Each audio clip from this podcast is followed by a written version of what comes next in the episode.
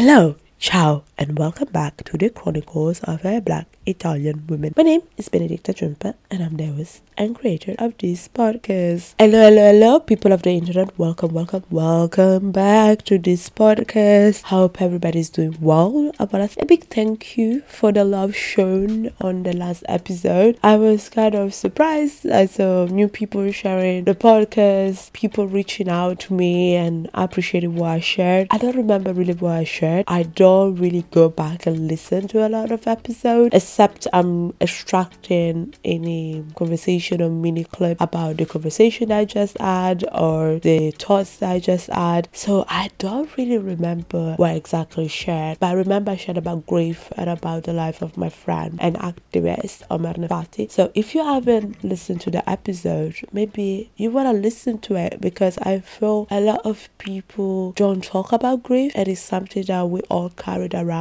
So I don't know, maybe this could be helpful to you. Talking about grief, I'm sorry if I have to start with a little of a negative note. I'll be honest, I confess it. I started recording this episode and then I realized, no, let me cancel it. I think it's important that we acknowledge what has happened in Turkey. About two weeks ago, we seen an earthquake happening in Turkey and Syria. It's important we acknowledge Syria as well. And this time, a country devastated by war, a refugee crisis, is a country that deserves a lot of peace so I send a lot of thoughts and prayers to the country of Turkey. And please, I'll try my best as well to insert a link in which we can all donate. I also want to hold myself accountable and I also want to extend as well this accountability to you guys because I believe literally for me, justice, social justice is something that is very important. I'm sorry, I cannot just look at my own crop whenever things happen around the world because this is the reality that we live in. We live all in the same we're not in the same boat because I think we're all in different boats navigating the same sea but we show love and respect and we're able to build community far close near support people and empathize with people and also as somebody with a Ghanaian background I want to acknowledge the life of footballer Christian Atsu who has found in Turkey unfortunately and has lost his life very young a 30 year old I'm sorry that we started again with grief but I promise also bring a little bit of joy in this episode. It's sad that unfortunately has lost his life. Really, my thoughts and prayers go to the family. And I've seen people gathering at the airport welcoming him because I remember him because I saw him within some matches of the Ghana team. It looked always like my.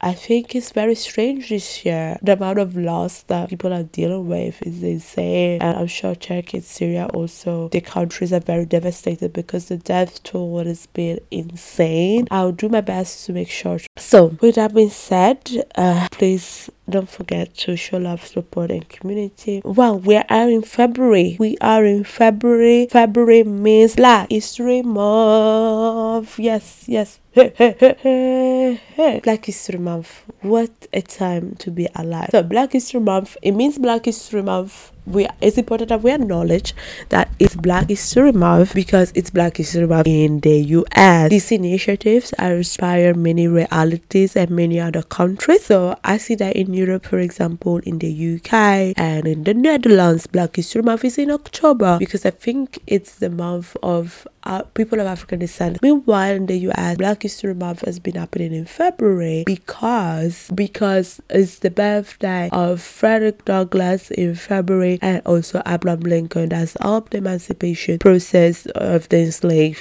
people. So for this reason, that's why we have Black History Month in the US. In the US, it's a national celebration, so it's the government that declares also that it's Black History Month. Meanwhile, in Italy, this is not the case, but we're seeing initiatives happening in this country, especially with Florence leading the way, with Justin Thompson and his team leading the way. I'm doing my part for the last, I'm working on the fourth edition of Black History Month in Rome within a US institution, but I do my best to include and expand and celebrate the voices, especially of Afro Italians, but not only. It's the spirit that tried to embrace the Black History Month is the spirit of the African diaspora because as much as we all have different history, I think we have our similarities and differences that can bring us together rather than divide us. I think it's so nice sometimes to see like how connected we are and how similar we are, even within the diaspora. Let it be we are from Afro Brazilian, let it be that we are Afro Italian, let it be that we are Black Americans, let it be that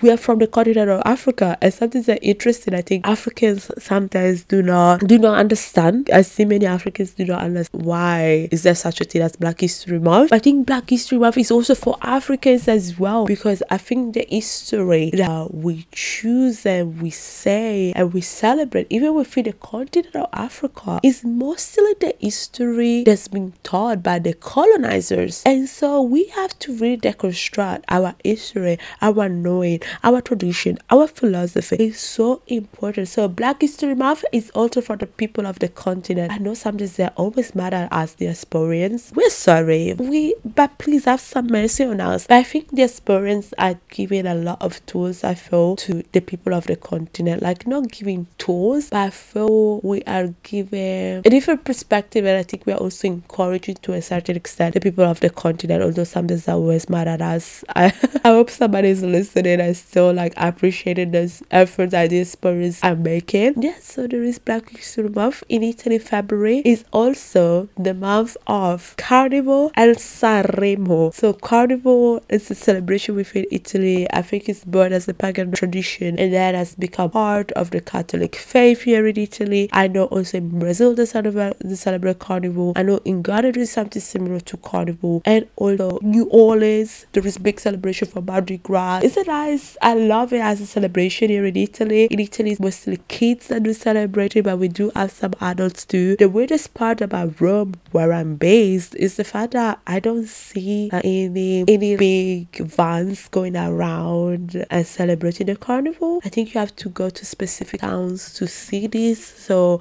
I've been told about Ronciglione, I've been told about different places in which people do celebrate the carnival. But for me, it's strange because I come from a small town in northern Italy and there is always kind of a parade, a big celebration, and people dressed up, and you see adults and young ones. It's one of my favorite holidays. I love the desserts as well. If you're lucky, sometimes you get two days off from school. I don't, but I wish I did because I love. I I'll be honest, just, I don't know what it is about carnival, but I just always looked at it with expect. Also, my favorite when I was little, one time I was in primary school. Last year, primary school, I got mumps, so orecchioni, what we call in Italian. So my, I, I, was swollen. My face was swollen, and I was mad because I was sick for literally a week or more, and I couldn't go to carnival. So for me as a child, it's tragedy. I was like, I can't believe I'm not going to carnival. I wanna go to carnival. I was being so dramatic, and then for that, I still dressed up though as Esmeralda from Notre Dame and Quasimodo, and I dressed up, wore my little wig, took a picture, and went back to the sofa to sleep. That's the funniest. If you are non-black, or even if you are black or you are a POC person, I think normally POCs do know. Please,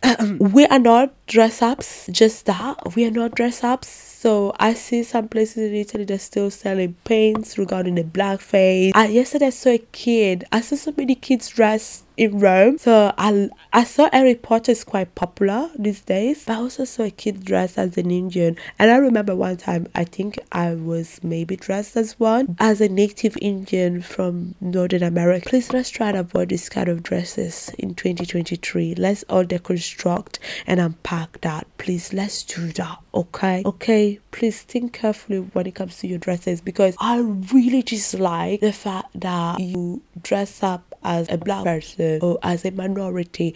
I think it's part of the mockery and it's part of diminishing experiences and lives of black people, people that breed oppressed. I do not like that. It's interesting how humor sometimes is. I think people have idea of humor of being neutral, but there is no such a thing as neutrality. It's not funny. I think humor has been used in the past as a tool of power, and still currently. I think the weirdest part about Italians is the sense of humor. That's something that I do not get within, especially white Italians. In general, the general public of white Italians. Oftentimes, I don't get the sense of humor and jokes that people do because oftentimes they're intrinsic with ableism, sexism, and homophobia and racism. And I'm just so please, if you are a person that listens to this podcast and you happen to be white, let it be Italian or not, maybe you want to think about your sense of humor if you haven't deconstructed that. How sense of humor sometimes reinforces stereotypes or does not really challenge them. I think it's powerful when other people do challenge stereotypes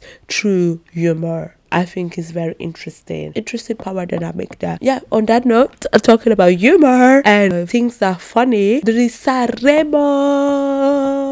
Sanremo yeah, this was Sanremo about two weeks ago. That Sanremo is the festival of Italian music. Has been running now for like more than I think 60 years. This festival has become popular, especially when the TV has become very popular in Italy in the 60s. It happens in Sanremo, which is a northern Italian town in the Liguria region. People just go there uh, festival in which people sing and normally the most popular Italian song gets proclaimed during that time. So it's such a cool moment, but it's also a moment when it happens because I'm always, always confused about what's happening on that stage. When little Sanremo was such a big thing with my family. We will all watch it and we all know the song. A few weeks ago, I was talking with my mom and I said, Perché Sanremo, Sanremo, tum, tum, tum.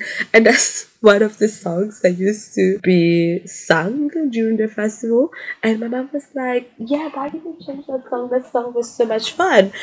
Sanremo for Italians is a big pop cultural moment, I felt. It's a moment where we also see a bit of trash TV too. You see these big ball gowns and this big fashion. And oftentimes this festival is a moment to send a message, let it be political or not political. This year, even the president of the Italian Republic was there. Hey, wow. Old Presidente Mattarella was there. What a wow. It was there to join the show. And so it's this big cultural moment from time to time. And you see different kind of singers, different kind of characters. We do see nepotism, for example. We, we also see the same person presented for like the fourth edition. I'm kind of tired of Amadeus. Although this year did a better job than the past year, but I'm kind of tired of him. Through the festival, different messages kind of get sent. You realize some sometimes I get frustrated with it because though you see the role of women not being central, like only few times women have been the one presenting the festival. I think we've see Antonella Clerici, Raffaella Carrà, oh Raffaella Carrà did my favorite edition of Sanremo, which is the 2001 edition. For people that follow me on socials, they know what I think about the 2001 Sanremo Festival edition. I'm still mad that Giorgia did not win with the song Di Sole d'Azzurro. That's my favorite ever Italian song. I recommend that you listen to this song because for me that song is the highlight of Italian musical culture. And I'm still mad that she did not win. And this year she brought it as a cover because there is an evening between this program. So this program actually you watch Sanremo for like well five days I think normally. Normally yeah you watch it for five days. It's this big cultural moment and uh, you comment on the different outfits, the different singing and then at the end of it through the vote of the public but also through the vote of the journalist you decree oh, one some people like they win both the critic and uh, some people win one or the other. And like Giorgia in 2001 at least won the other award but like she should have won the festival because the song is so beautiful. Di sole l'azzurro illuminarti l'anima nel blu dei giorni tuoi più fragili io ci sarò come and this is the part where it gets good. Domenica this song is so good. I've been listening a lot these days. These days music has really helped me to heal my soul and find some comfort with different situations I'm facing in my life. So but thank you for participating in that part of the concert.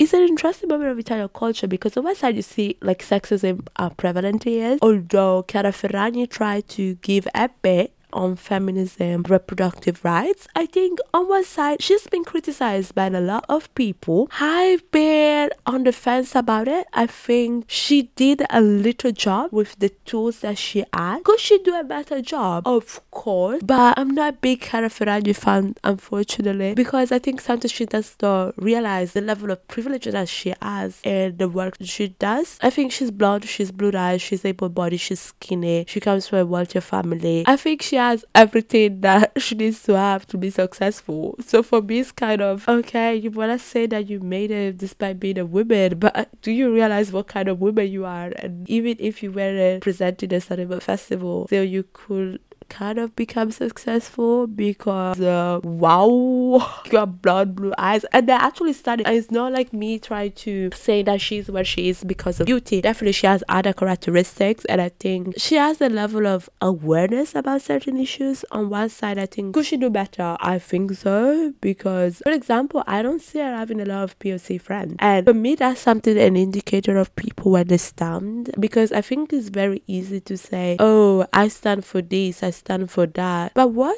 what does your friendship look, group looks like? Because that's very interesting to me personally. And also, what's your brand doing as well to support underrepresented community? But one good thing about it is, with all the money that she got, she decided to support the women's shelter, and I think that's admirable. So I'm not gonna just criticize, oh, you weren't as an intersectional feminist as you were supposed to be. I would say you started your work, you could have done better, but you are starting somewhere. So I think she still sent a strong message, especially in a country that, as much as it's changing, is still deeply conservative. Italy is an interesting country, let me tell you. And Sanremo does show that. Then when it comes to talk, it's deeply conservative but still changing. We see people like here, people you can uh, you have little singer like little singer like younger singers. Ariete, uh, she's super. She expresses personality, her dresses, wearing more androgynous clothing, and she had such a beautiful song And I'm so mad that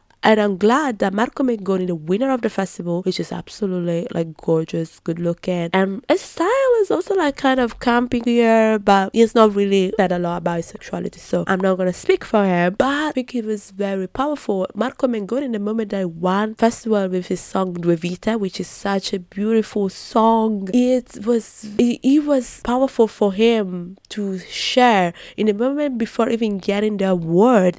He said, "I want to acknowledge that the women that were here that are not standing on stage with us are the male singers. And it's not a given that a man in the moment of victory, that's a conversation that is made, shares that and gives space to other people. And this has shown the, the gap that there is within the Italian industry. Like since 2014, a woman has not won the festival. It's been a while since women write or even get recognized. So we see these women presence between the stages, but these stages it seems like their presence and their influence is still quite marginalized. And I think the festival shows that I think it's of a picture of an Italian society. It's a big picture. And then we see journalists as well walking alongside Amadeus, which is the 60 year old presenter of Italian music. We've seen also somebody like journalists. We have a couple of journalists that participated within the festival, and there was also Paola Egonu, yes, volleyball player,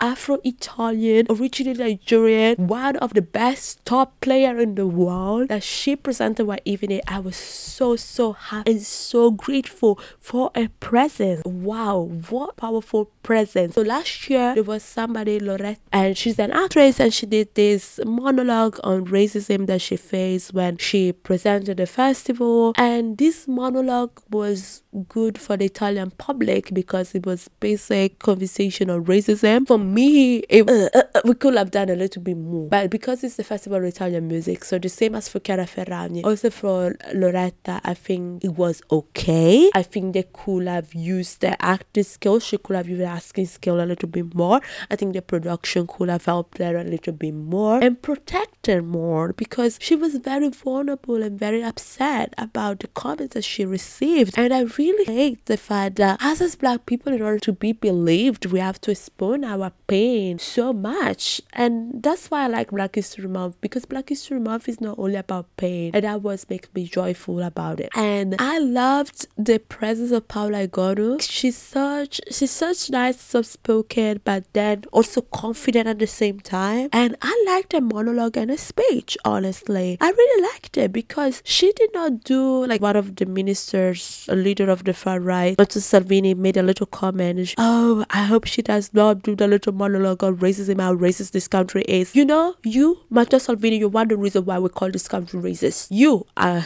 the captain of the captain, capitano de capitani, hey, of the little creek of the far right promoting racist ideas. So you, capitano de capitani, you are the one. So just relax and just keep quiet. For me, it's very funny, yeah. In Italy, it's very funny because people like they racist stuff every other day, and then they get offended when they say the country is racist. Like you offended about? What are you mad about? I think this is common spectrum, but the craziest part I think is how mainstream this idea of uh, we are not racist out there. Paula God will say the country is racist out there. She is. That's what concerns me is how much space is given to this kind of. But I love the speech. She just about what it growing up as a volleyball player, growing up as Italian, Nigerian, and the question that she has about growing up, the fact that we are all equal. I don't like the we are all equal part. That for sure a check. I do not like that, but I appreciated the fact that she had a very good speech, and also Susanna Ouso Chumwa Ego has wrote a beautiful article for Vogue. Italia is all in Italian, but it was so powerful. I think to see a black woman on a screen. First of all, a dark skinned black woman because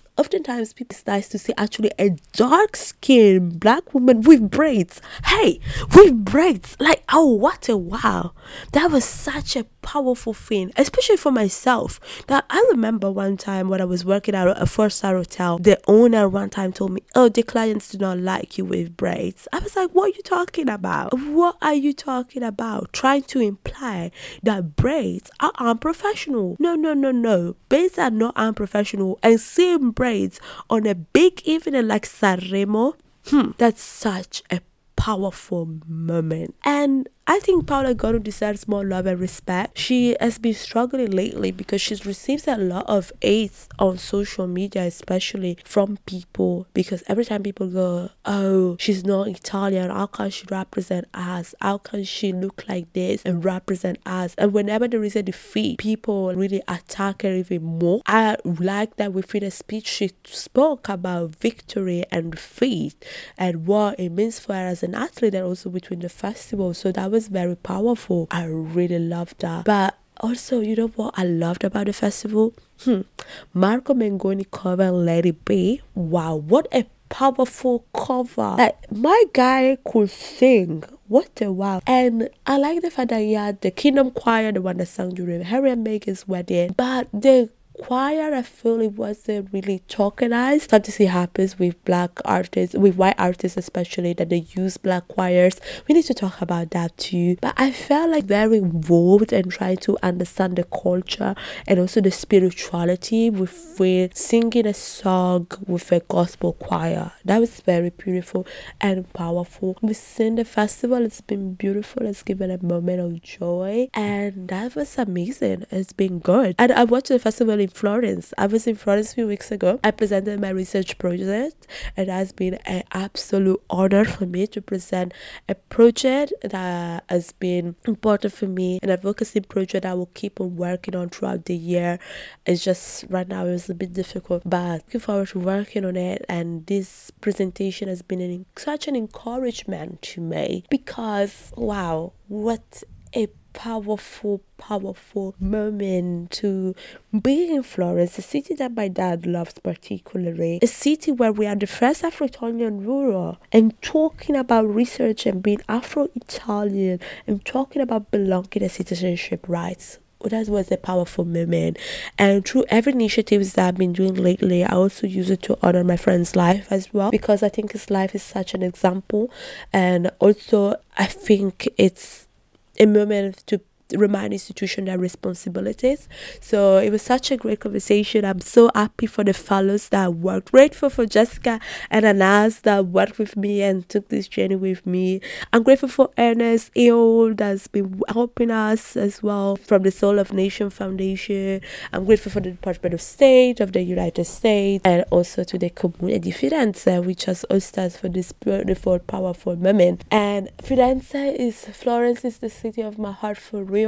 As soon as I put my foot in that city, I feel restored, I feel rejuvenated, I feel happy. Although lately we see something not nice happening in Florence, and one thing has happened has been attack on students by fascists. I need the government to take responsibility on that. It's very important for the government to take responsibility about it because this is not nice and uh, we need to protect our students and we need to protect every person also people unfortunately we're seeing black people losing their life in florence as well back in 2011 and also just a few years ago back in 2018 so it's very important when we protect people within the city. Uh, also by the way before i forget I don't want to forget the fact that I met the people from the podcast. We belong Europe if you don't listen to belong we belong europe you have to okay? This team of amazing women they're doing such an amazing job. And actually there is an interview that i'm going to link. It's available and with that being said uh, i want to say thank you for listening and tuning in i want to share more but also i don't want to keep you here for too long i also don't want to keep myself here for too long because i'm recording this episode quite late at night because i had a nap this afternoon my sleep pattern is messed up but i've been taking a little bit of supplements but yeah, this nap and supplements, I don't think they're working together with my rest. But I hope you enjoyed this episode and I hope you have a great remaining rest of the month. And don't forget to share, like, comment, subscribe, do whatever you need to do to spread the word about the podcast. And it's very important for me. Like I do, th- I do it for myself, but for others, especially for others, uh, for the Black Italian community, for the African diaspora. So please do share the word, give me feedback, and let me know what you think. Okay? Okay. Okay. Okay. So don't forget to follow the podcast page at Smiley Benny. Well, that's my personal page, but my podcast page is at Chronicles of ABI. That's the Chronicles of a Black Italian Women page. Don't forget to tag us when you share the podcast. And thank you. Grazie mille. Grazie, grazie, grazie. Ciao. Have a great one. Take care. Good yourself. Okay, please take good care of yourself. Okay. I appreciate you. Bye.